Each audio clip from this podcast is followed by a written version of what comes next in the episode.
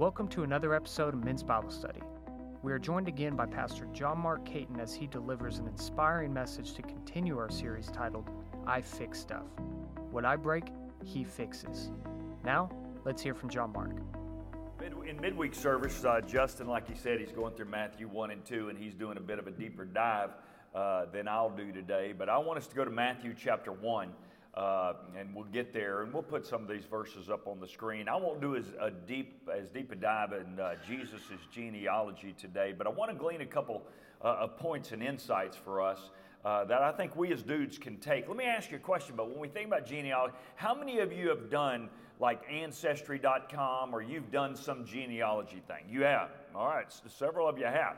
Um, Anybody shocked at what you found? I mean, something surprising you want to throw at us? Anything surprising? Just fun stuff. Just fun stuff. Yeah, I, I proved that, I, or I validated that I'm related to Gene Autry. You validated you're related to Gene Autry. And uh, Steve Martin. And Steve Martin. We ought to just get you to do a stand-up cowboy yeah. horse routine up here somewhere. You'll sing Rudolph. All right, very good. All right. So Gene Autry and Steve Martin. All right, you like that? I do remember who Gene Autry is. Yeah, my grandparents talked about him. So uh, the uh, go ahead. Yeah, Mike, you said you did something. What'd you find, Mike? It's not anything what you do, but, but our, our family's been in uh, the hills of Kentucky since like 1745. So. Okay. Jethro. I got it. I got it. Moved to Beverly. Uh, yeah.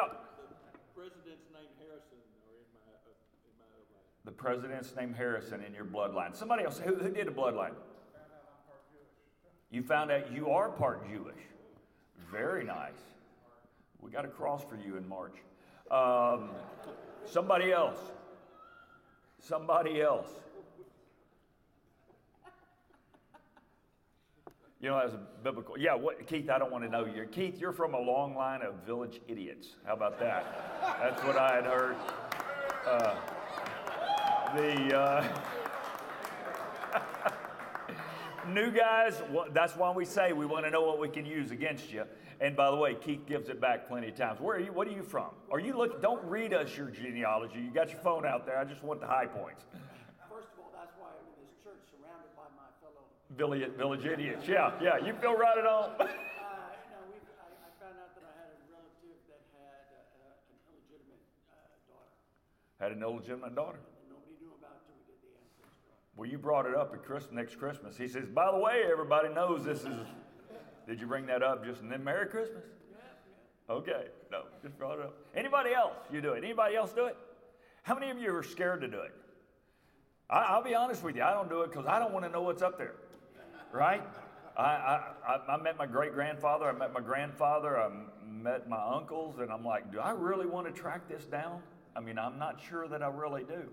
Uh, it, it's kind of interesting. It's, uh, uh, it's one of those, I've, I've heard a bunch, and uh, Joe went with us to, uh, to Israel. There was a lady in, on the Israel trip with us who, uh, we, I, they've gone to the church for a while. I've met her husband uh, a good bit, but I'd never really spent any time with her. And when we were on, over in Israel, she was walking around. She travels a lot. Some of y'all, y'all may have been around when she told the story. She grew up kind of in a Jewish community in Spain and all, all, always thought she was Jewish. And then she did uh, one of these Ancestry.coms. Wasn't a lick of Jewish in her. And she says, I couldn't believe it. And so I talked to my sisters and everything, and she goes, No, there's none. There's none. She goes, I grew up always thinking I was Jewish, and uh, uh, I wasn't. And so it's kind of interesting when you think about your line and your lineage and, and, what's taken place. And so that's what I want us to talk about today. What, when we look at Jesus' lineage, high, the high points, uh, uh Justin's taking a much deeper dive into, uh, into, into his genealogy. But, you know, there is a reality when you look back in your uh, life, in your past. We all have those things that are back there. I mean, it's one of those things, if you shake your family tree everybody in here, there's some nuts going to fall out, guys, right? There's some nuts going to fall out of our family. And you might be that nut, right? You might be that guy. Uh, a couple of years ago, I, I got interested in my last name. and uh, I looked up Caton, and I realized Caton is from because we never we never thought of anything. We my grand great grandfather had, you know, his dad had come over from England or whatever, and so I thought, Caton, what is that? I looked it up. It's a French name. How many of you know French are not good at fighting? How many of you know that?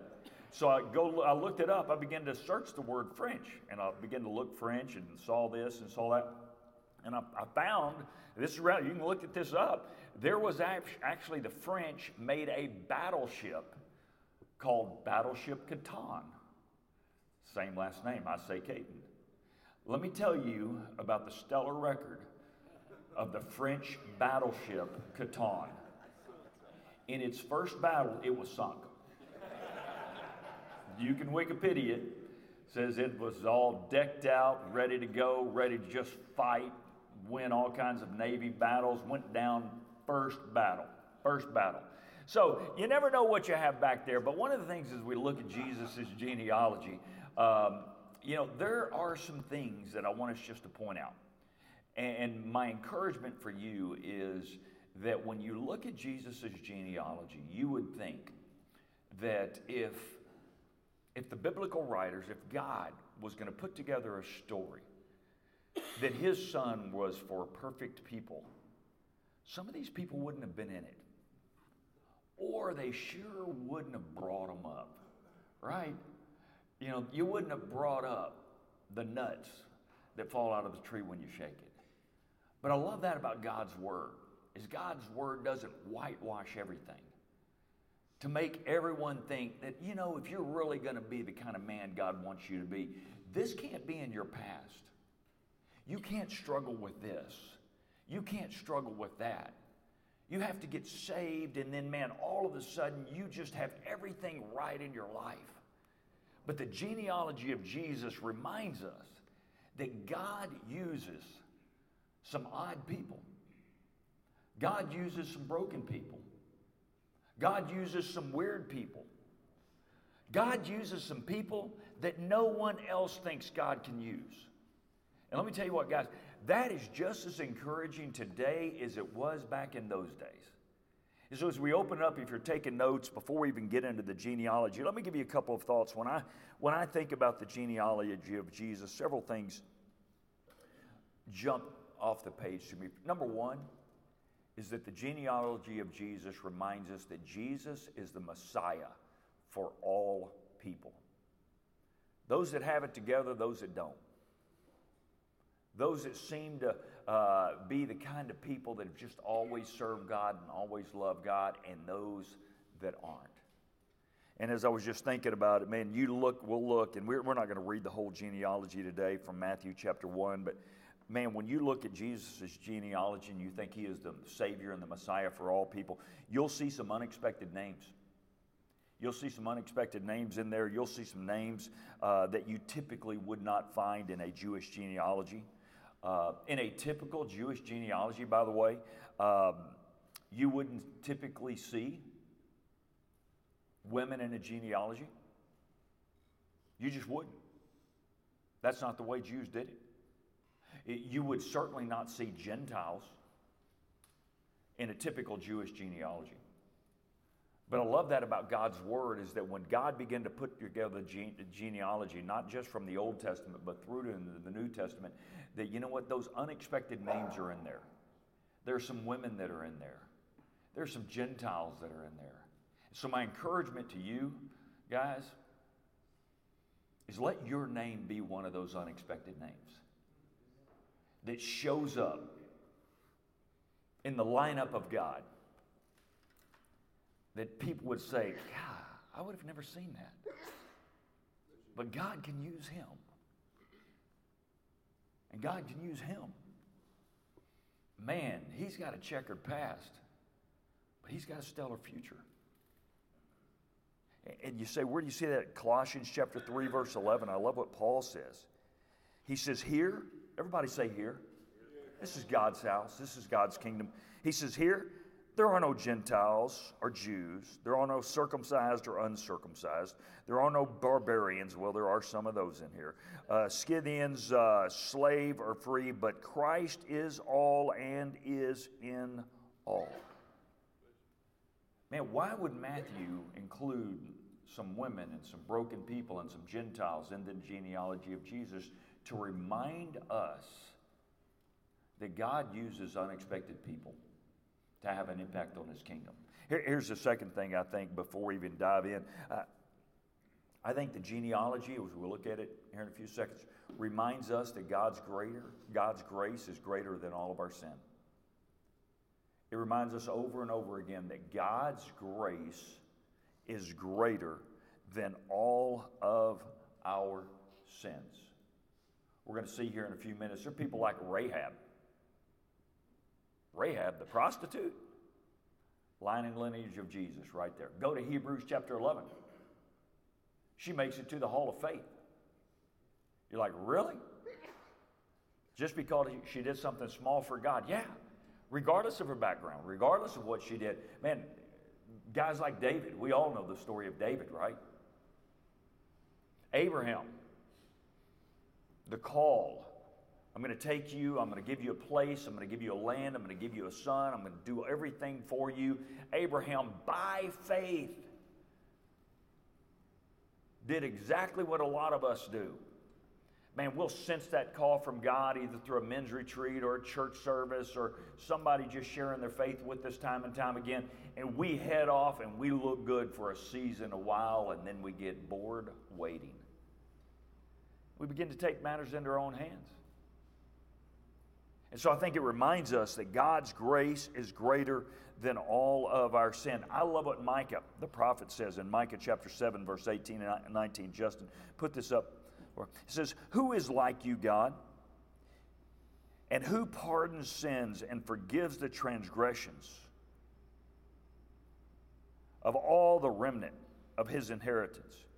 He says, Micah says, God, you do not stay angry forever, but you delight to show mercy. I love this, verse 19. You will again have compassion on us. You will tread our sins under your foot and hurl all of our iniquities in the depths of the sea. Man, what an incredible thought. That the genealogy of Jesus reminds us that God's grace is greater than all of our sins. And when you look at the genealogy, and if you ever wonder, can God forgive me for my past? Just study some of the names in the genealogy. And you'll say, absolutely. Go look, go look at what Micah says. Man, God's not going to stay angry at us forever. Man, our call is just to repent and ask for refreshing and ask God to do a special and a powerful work in our life, and He will. Here's the third thought as I was just reading through uh, the genealogy is your yesterday doesn't determine your tomorrow. It can, but it doesn't have to. God's grace can transform you and your relationships, your legacy. God's grace can transform your genealogy in a powerful and in a real way.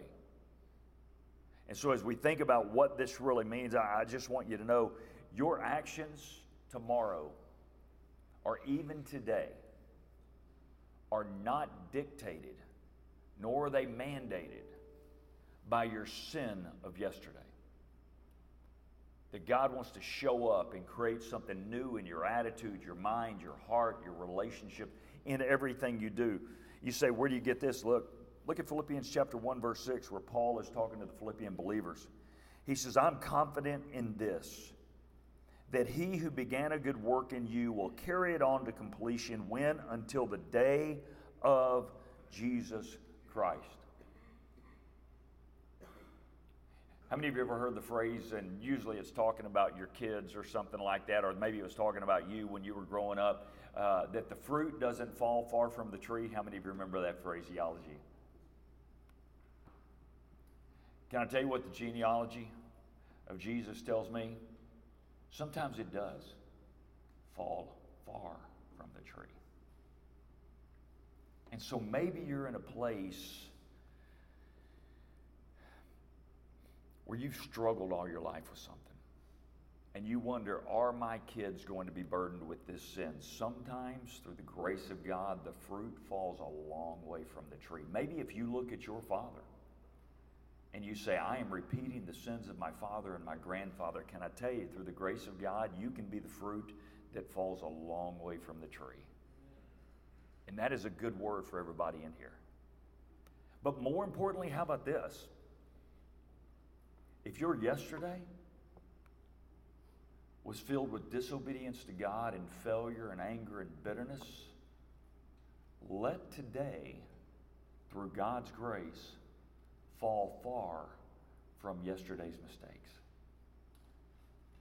And God can do that in your life.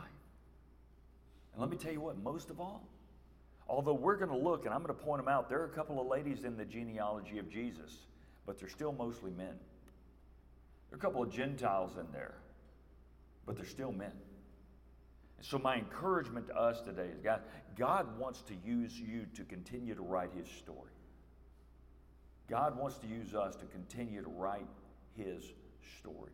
So, before I dive into this genealogy and look at a couple of different names and just pull them out and talk to you quickly about them, I just want to pray over you. God, my prayers for every dude in this room, every man in this room, every guy that will hear this podcast later,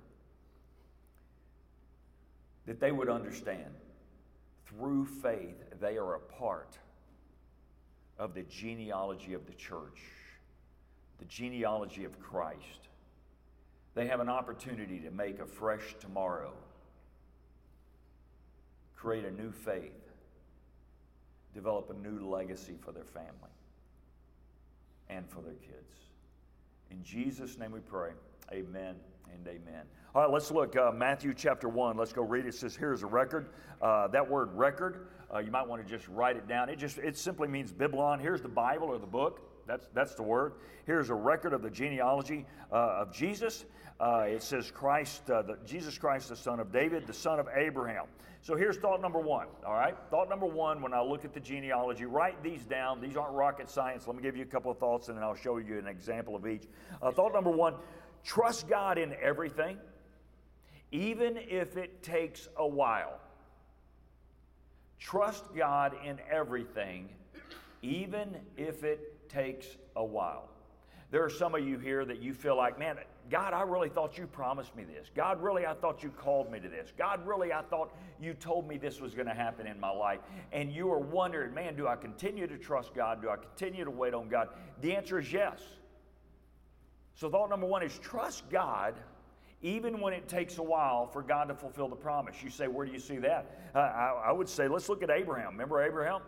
Look at it, verse 2. It says, Abraham was the father of Isaac. Let's just stop there. Take those two. God shows up to Abraham, says, Hey, come on, leave your family.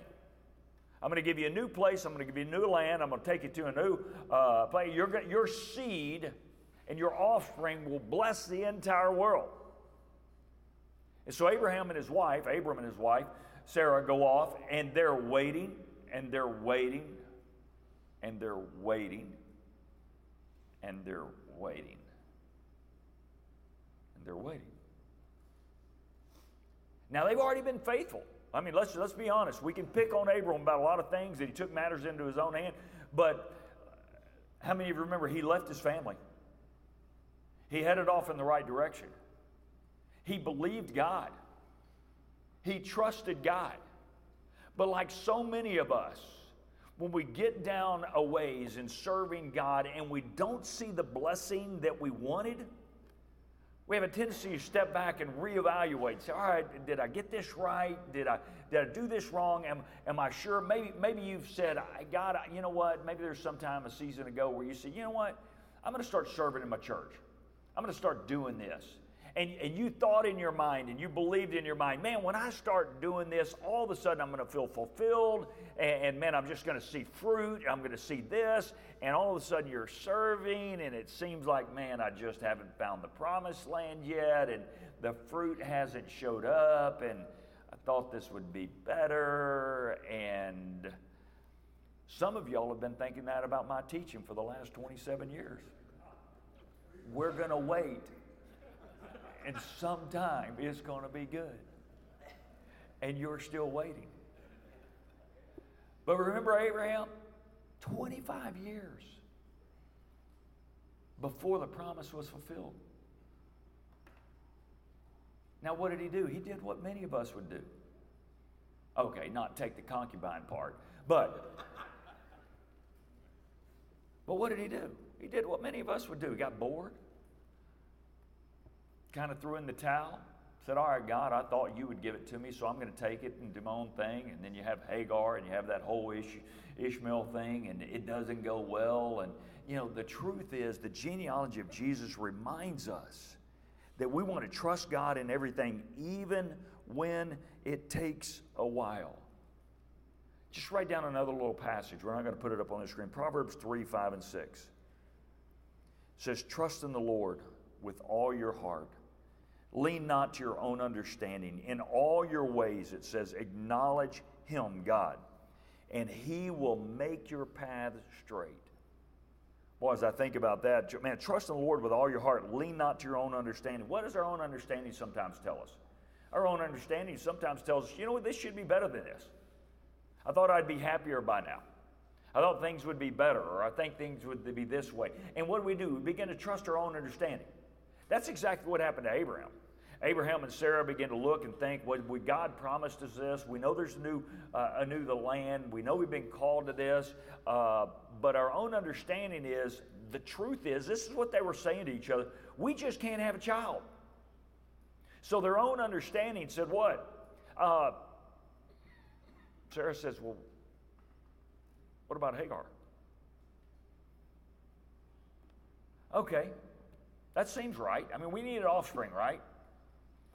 What is that? That is your own understanding, right?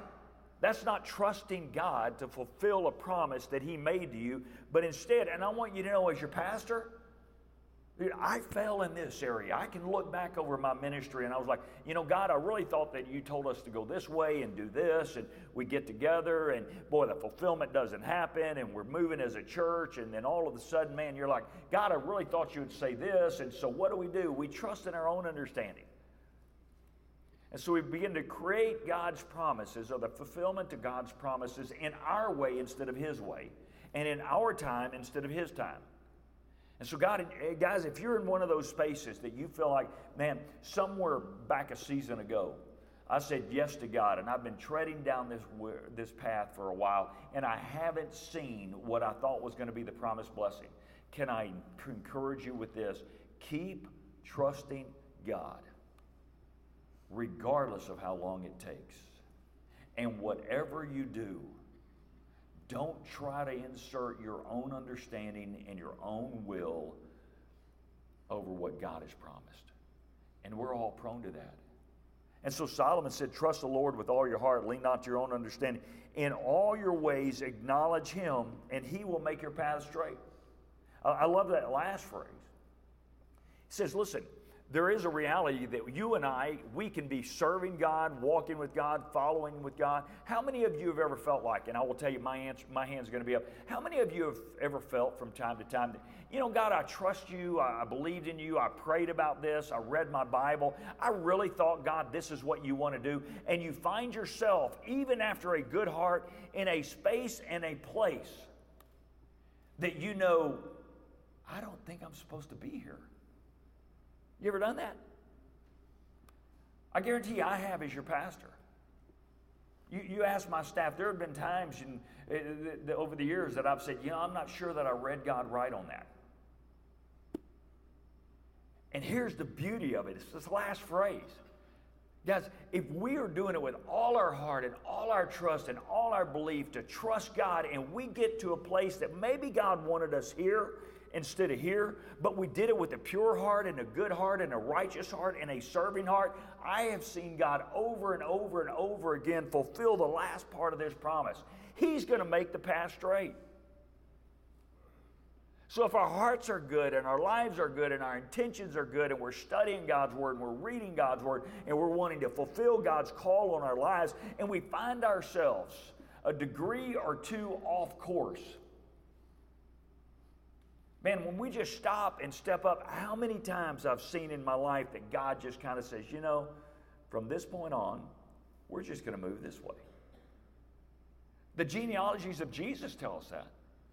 There were guys that, that clearly we would all say, sign me up to be that stud, right? I mean, in the genealogy, sign me up to be that dude. How many of us, let's be honest, how many of you would like to be signed up to be a, a man after God's own heart? How many of you know he ventured off course a little bit? How many of you would like to have the faith of Abraham that if God showed up to you, I want you to leave your family, I want you to leave everything, I'm going to give you this, you're going to be a blessing to all the people? And how many of you know he ventured off course just a little bit? See, that's the beauty of God's grace and God's love. When he calls every person in this room, and men need to hear this, when God calls you, he knows your flaws. He knows your failures. Newsflash, He knows your past. Double newsflash, He knows where you're prone to fail in the future. And He still calls you. So, thought number one is simply this, man. We want to trust God in everything, even if it takes a while. Here's number two what I see just accept people where they are. Accept people where they are. You say, where do you see this? I'll jump down to verse 5. It says Salmon was the father of Boaz, who was the who was the mother of Rahab, whose mother was Rahab. How many of you know, let's just be honest, how many of you know what Rahab's profession was? We do. How did she make the line in lineage? I mean, that's a unique thing right there. Because up until the point that the spies rolled into Jericho, she was a prostitute. But if you just read and you look, look at Joshua, you can just mark this down Joshua chapter 6, verse 25. It says, But Joshua spared Rahab, and he doesn't just say Rahab. Right there in Joshua chapter 6, it says he spared Rahab the prostitute with her family and all who belonged with her because she hid the men, talking about the spies. Joshua sent in the spies into Jericho, and she lives among the Israelites to this day. Joshua even identifies what she did up until that moment. She was a prostitute. But now, she lives among God's people. So you trust God and take people for where they are because then you say, listen, it doesn't matter where you are, that's not where God wants to leave you. I think there are a lot of us here that maybe some of you feel like you're living just a little bit outside the walls of what God really wants to do with you in the life of the church and the life of faith and the life of Christ, but you're allowing yourself to live outside the walls because of some secret sin, some hidden sin, some past sin that you really don't want others to know about. And I want to encourage you through her testimony is that God accepts you where you are, but He doesn't want to leave you where you are. You might have that sin that puts you in the corner of the wall in the city of your life. But when God shows up, just like Joshua shows up, God wants to take you out and bring you to a place where you will live among God's people. I love that. Joshua just acknowledges she used to be a prostitute. If you go read historically uh, what prostitutes were about in those days, typically in a city, uh, and that was Jericho there, uh, they would take and they would build walls and they would actually live in the walls. That's how they protected themselves. And, and if there was someone of ill repute, they would say, You kind of live out there in the corner. We don't want you in the center. And, and everybody knew. But I love these words. It says, Now she lives among. Everybody say among. She went from being in the corner of the city in an occupation that everybody knew about, no one talked about, everybody called unclean, but clearly she had money. All right? But then she went from being that way, but through God's grace, she lives among God's people. So, guys, two thoughts on this. Number one, if you're that person, that you felt like because of some past sin or past failure, past mistake, that you need to live outside the church or outside the walls of the church, can I tell you that's Satan trying to keep you away from God's best? But instead, the invitation of the genealogy of Jesus is God wants you and God wants me to live among his people right here in his church. So, guys, I am just looking at you right now as your pastor. And some of you that go to other churches, I, I'm just going to tell you through the grace of God, go back and be among God's people. And don't you feel disgraced. And if someone says, looks you in the eye and says, Weren't you that guy that used to do that? You stand up and say, Absolutely. That was me. And some of you might say, and I still struggle a little bit, but the invitation of the creator of the universe is that he ain't holding that against me. And he doesn't want me living apart from God's people, but he wants me living among God's people. See, and that's for you guys. But here's the second part of that. How many of you in here know a dude that needs to live among God's people? You got a friend. See hands going up. I do. I know some folks. I know some dudes. You know some dudes. That they're just outside. They've got some struggles and some hurts and some failures and some weaknesses. You know what needs to happen is you need to go to them.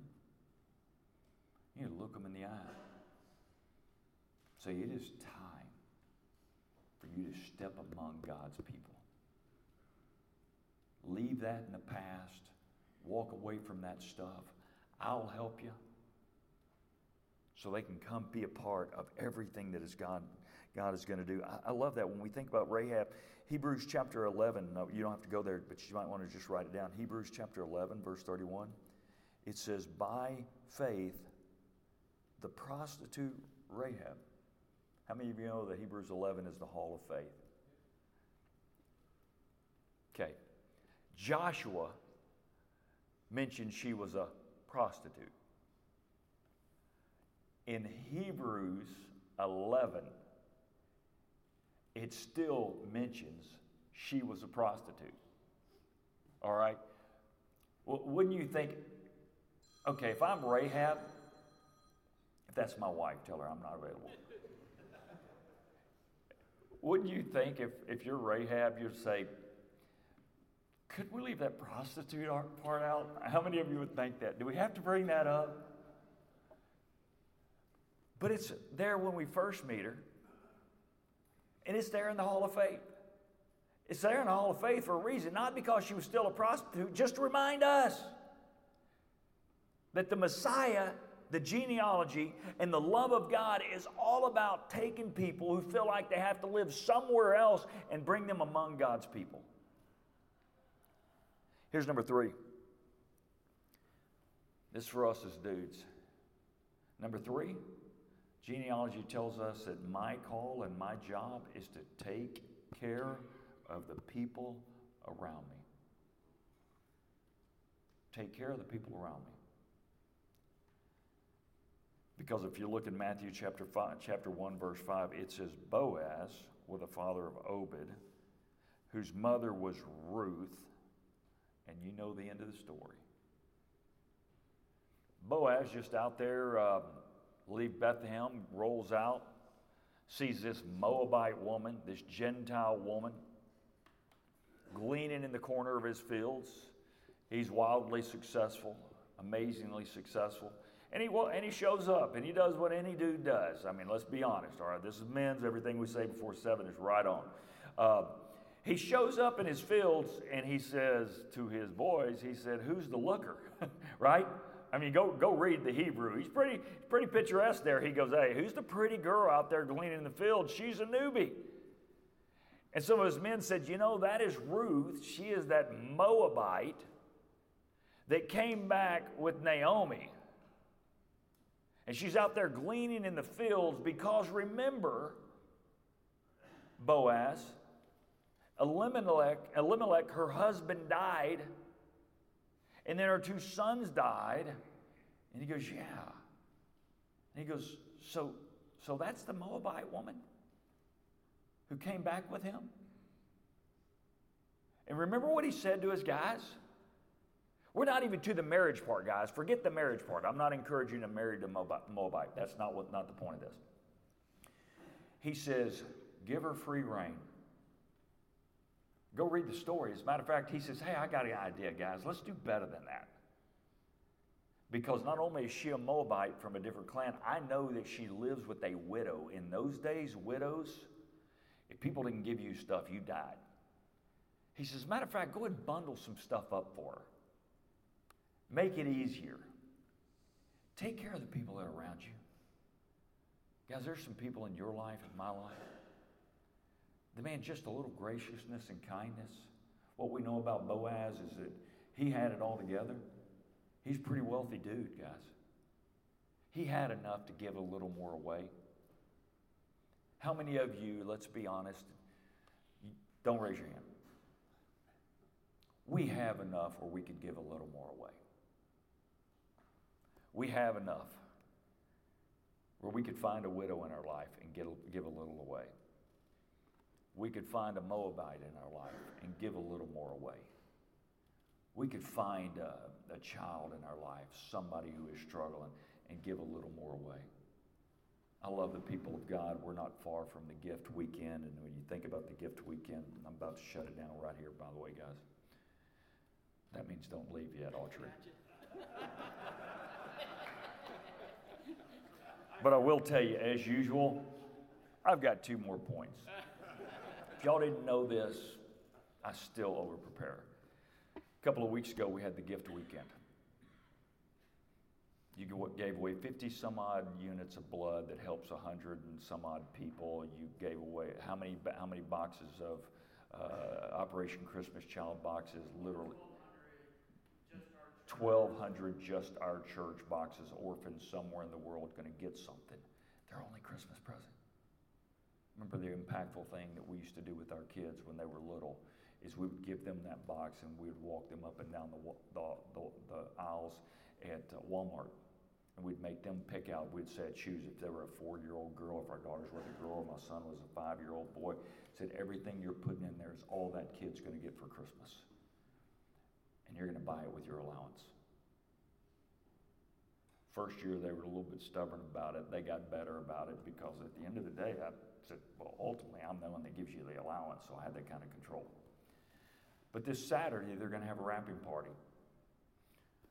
We also had angels and trees, and this is for people. And this Saturday, we're going to have a wrapping party. People have gone out and bought presents for how many kids?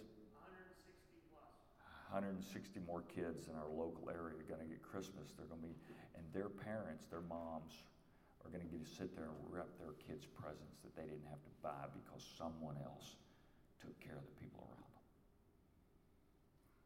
So, guys, read the genealogy. Here's my final point.